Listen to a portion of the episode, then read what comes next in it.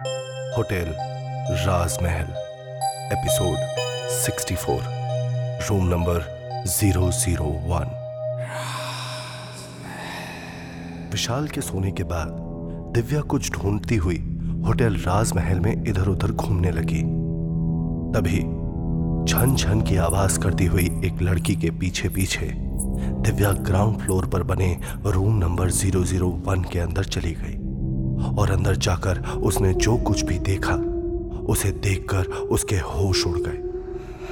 आखिर दिव्या ढूंढ क्या रही है? और ये कमरा 001 किसका है? वो कमरा कोई ऐसा वैसा कमरा नहीं है, बल्कि वो शायद इस होटल का सबसे बड़ा और आलीशान कमरा है। उसके अंदर लिविंग रूम एरिया में एक बहुत बड़ा झूमर लगा हुआ है, जो देखने में बेहद शानदार लग रहा है। उस कमरे की चेयर से लेकर अलमारी तक लकड़ी का काफ़ी बारीक काम साफ़ दिखाई दे रहा है। उस कमरे की सजावट में रखी हुई हर एक चीज़ काफ़ी शानदार और कीमती नज़र आ रही है। ऐसा लग रहा होता है जैसे ये कमरा किसी खास इंसान का हो। लेकिन इन सारी चीज़ों के बावजूद भी वहाँ पर मौजूद सन्नाटे और दहशत की वजह से दिव्या एक पल भी वहाँ नहीं रहना चाहती। उस कमरे में हर जगह सिर्फ़ धूल ही धूल है। जैसे सदियों से कोई इस कमरे में ना गया हो। यहाँ तक कि बिस्तर पर भी धूल की चादर बिछी हुई है। दिव्या वहाँ पर ठीक से सांस भी नहीं ले पा रही है और उसने तुरंत खांसते हुए अपने मुँह पर हाथ रख लिया है।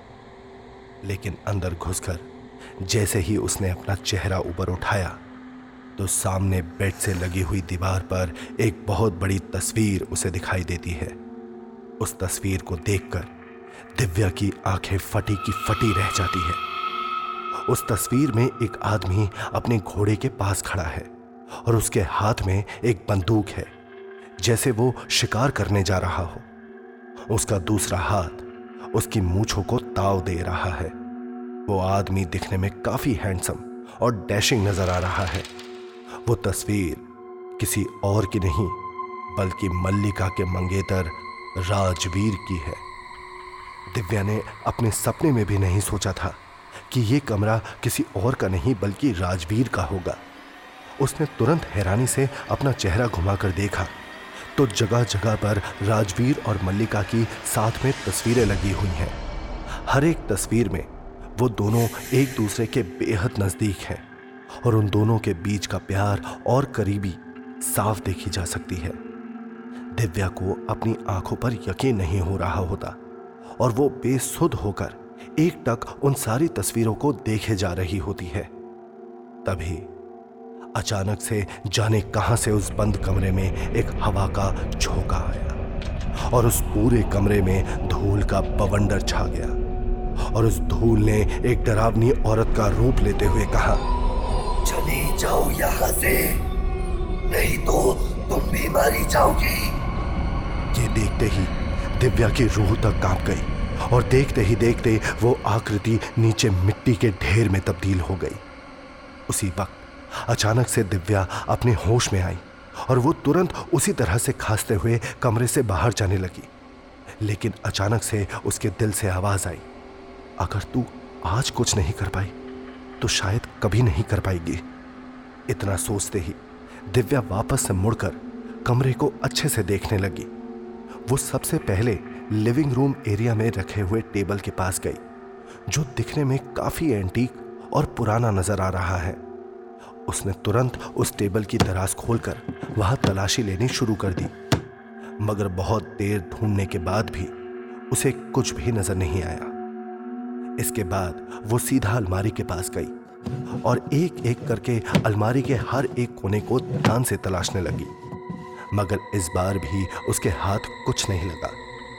जाने दिव्या अपनी जान की भी परवाह किए बगैर किसकी तलाश में लगी हुई है? इस कमरे में कुछ भी नहीं है। दिव्या ने थोड़ा परेशान होते हुए अपने दोनों हाथों को अपने कमर पर रख लिया और ध्यान से पूरे कमरे को देखने लगी। उसने इरिटेट होकर अपने माथे पर हाथ रख लिया और धीरे से खुद से कहा, मैं बेकार ही इस होटल की आत्माओं के पीछे इधर उधर भटक रही हूँ। यहाँ मुझे कुछ नहीं मिलने वाला। लगता है ये तलाश कभी खत्म नहीं होगी। इतना कहते ही दिव्या मायूस होती हुई जैसे ही जाने के लिए मुड़ी, उसे अचानक से अपने पीछे वही लंबे बालों वाली लड़की की आत्मा नज़र आई, जिसके पीछे पीछे दिव्या यहाँ तक चली आई है। उस लड़की के लंबे बाल इस वक्त उसके चेहरे पर नहीं है। और दिव्या उसके चेहरे को साफ़ देख सकती है। कौन है ये लड़की? उस लड़की का पूरा शरीर बुरी तरह से जला हुआ है और उसके शरीर से जगह जगह से खून और पस रिस रहा है। उसकी कलाई के पास एक हड्डी साफ़ नज़र आ रही है और उसके जख्मों पर जगह जगह कीड़े भिनभिना रहे हैं। ऐसा लग रहा है, मानो वो कीड़े नोच नोच कर उसके जिस्म को खा रहे हों। उसके चेहरे पर सिर्फ़ उसकी पूरी तरह से सफ़ेद आँखें दिखाई दे रही हैं, जिनमें पुतलियाँ भी नहीं हैं। और जो इस वक्त सिर्फ़ और सिर्फ़ दिव्या के चेहरे पर टिकी हुई हैं, अचानक से उस आत्मा को अपने सामने इस भयानक रूप में देखकर दिव्या अपने आप हाँ को संभाल नहीं पाती। और लड़खड़ाकर पीछे गिर जाती है और ज़ोर से चिल्लाती है। तभी वो लड़की अपनी आधी अधूरी उंगली को अपने होठों पर रखते हुए दिव्या की ओर इशारा करती है। ये देखकर दिव्या के रोंगटे खड़े हो जाते हैं और अचानक से उसके दिल की धड़कन बढ़ जाती है। उसके माथे पर पसीना साफ़ साफ़ दिखाई दे रहा होता है। कौन कौन कौन हो तुम? दिव्या ने बहुत मुश्किल से अपने आप को संभालते हुए उस आत्मा से पूछने की कोशिश की। मगर ऐसा लग रहा है मानो दिव्या की आवाज़ उस आत्मा तक पहुँच ही ना रही हो। वो सिर्फ़ दिव्या के चेहरे की तरफ़ देखे जा रही है। तभी उस आत्मा ने अचानक से अपना हाथ उठाया और दीवार पर लगी हुई एक बड़ी सी पेंटिंग की तरफ़ इशारा किया। दिव्या ने हैरानी से इस पेंटिंग को देखा, मगर उसे कुछ भी समझ में नहीं आया। वो तुरंत उठ खड़ी हुई और बहुत ध्यान से उस पेंटिंग की तरफ़ देखने लगी। लेकिन बहुत देर तक भी जब उसे कुछ भी नज़र नहीं आया तो उसने पीछे पलटकर उस आत्मा की तरफ़ देखा, मगर इस वक्त वहाँ पर कोई नहीं है। वो लड़की वहाँ से हवा की तरह गायब हो चुकी है। आखिर क्या है इस पेंटिंग के अंदर? तभी दिव्या के हाथ पर एक खून की बूंद ऊपर छत से गिरती है। ये देखते ही दिव्या के हाथ पैर पूरी तरह से कांपने लगते हैं और वो धीरे धीरे ऊपर की ओर देखती है, जहाँ उस लड़की की आत्मा किसी मकड़ी की तरह छत पर तेज़ी से चल रही है। ये देखकर डर के कारण दिव्या की आवाज़ उसके गले से बाहर तक नहीं निकल पाती।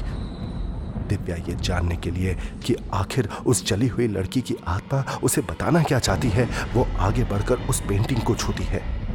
और तभी अचानक से वो पेंटिंग एक किनारे हो जाती है और वहाँ पर उस पेंटिंग की जगह एक दरवाज़ा नज़र आने लगता है। ये सब देखकर दिव्या की आँखें हैरानी से खुली की खुली रह गई। अब तक उसने होटल राजमहल में बहुत कुछ होते हुए देखा था। मगर आज रात हर एक कदम पर उसे ऐसी चीज़ें देखने को मिल रही हैं जो उसने सपने में भी नहीं सोची थी। उसने धीरे से उस दरवाजे को खोलने की कोशिश की, मगर वो दरवाज़ा नहीं खुला। तब उसे समझ में आया कि शायद वो एक स्लाइडिंग डोर है और उसने तुरंत धीरे से अपना हाथ स्लाइड करके उस दरवाजे को खोल दिया। उस दरवाजे के अंदर एक छोटी सी जगह है जिसमें एक अलमारी रखी हुई है। दिव्या ने तुरंत आगे बढ़कर उस अलमारी को खोलने की कोशिश की, मगर उसमें डिजिटल लॉक लगा हुआ है। अब ये क्या नई प्रॉब्लम मेरे सामने आ गई? अब इस सेफ़ का कोड क्या हो सकता है? दिव्या का चिड़चिड़ापन उसकी नाराज़गी को साफ़ दिखा रहा है। उसने परेशान होते हुए कुछ नंबर्स का कोड उस डिजिटल लॉक में डाला, लेकिन तभी एक बीप की आवाज़ आई और उसका कोड रिजेक्ट हो गया। दिव्या ने गहरी सांस ली और एक बार फिर कुछ अलग नंबर का कोड उस डिजिटल लॉक में डाला। मगर इस बार भी फिर बीप की आवाज़ आई और वो लॉक नहीं खुला। मैं यहाँ तक आकर किसी भी कीमत पर हार नहीं मान सकती। मुझे देखना ही होगा कि इस अलमारी के अंदर ऐसा क्या है, जिसे इतना छुपा कर रखा गया है। दिव्या, अभी ये सब सोच ही रही होती है कि तभी अचानक से एक तेज हवा का झोंका आता है और दिव्या धूल से बचने के लिए अपने एक हाथ को अपने चेहरे के आगे रख लेती है। तभी दिव्या के कान के पास अचानक से वही जली हुई लड़की की आत्मा पीछे से आकर उसके कान में बुदबुदाती है। Four two, nine, one. ये सुनकर दिव्या के रोंगटे खड़े हो जाते हैं। और वो पीछे मुड़कर देखती है, लेकिन वहाँ पर दिव्या को कोई दिखाई नहीं देता। दिव्या खुद से बड़बड़ाती है। ये तो उसका बर्थ डेट है। दिव्या जाने किन ख्यालों में गुम हो जाती है और कुछ देर बाद होश में आते ही कांपते हाथों से ये कोट डालती है और वो लॉक अपने आप खुल जाता है।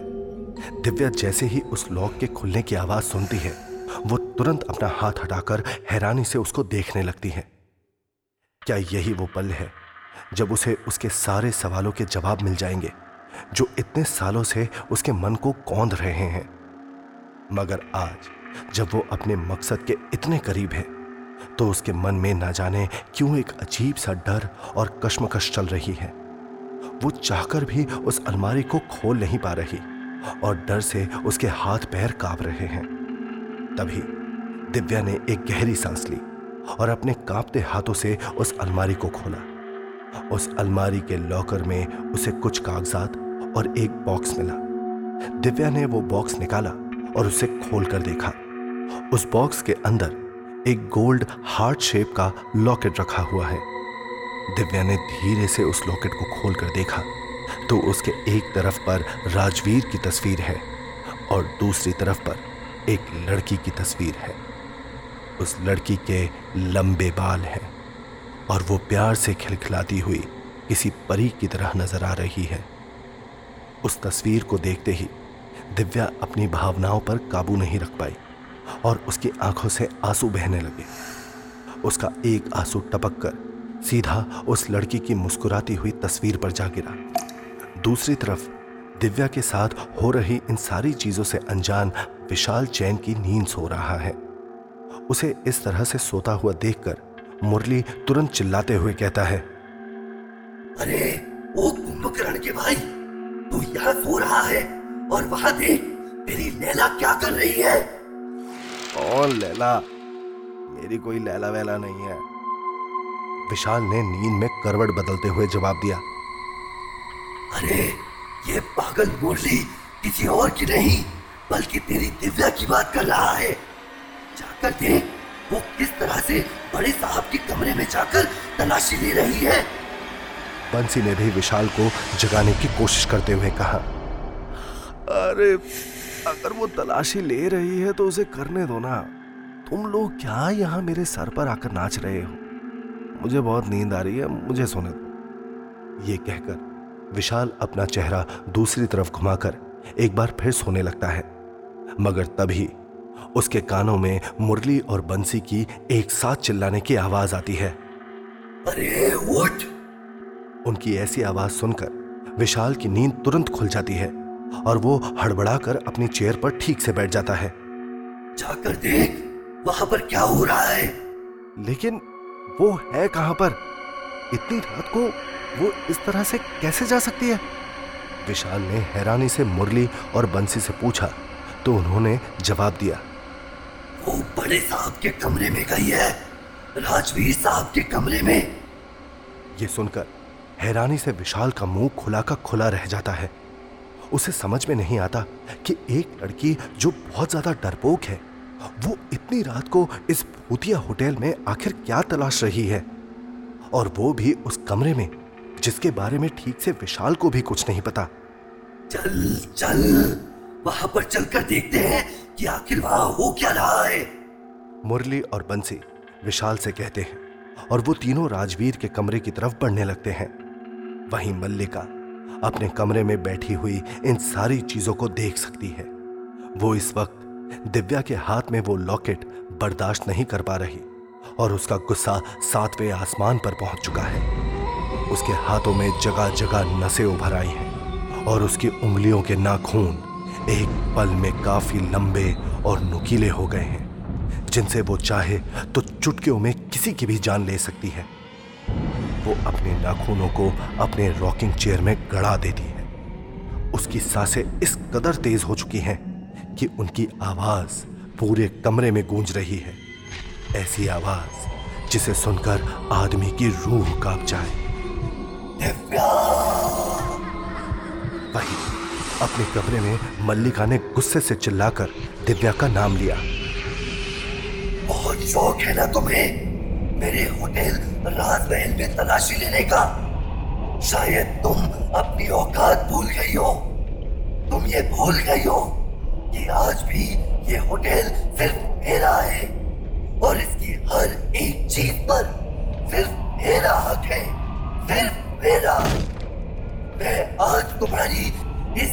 के लिए तुम्हें छोड़ूँगी नहीं।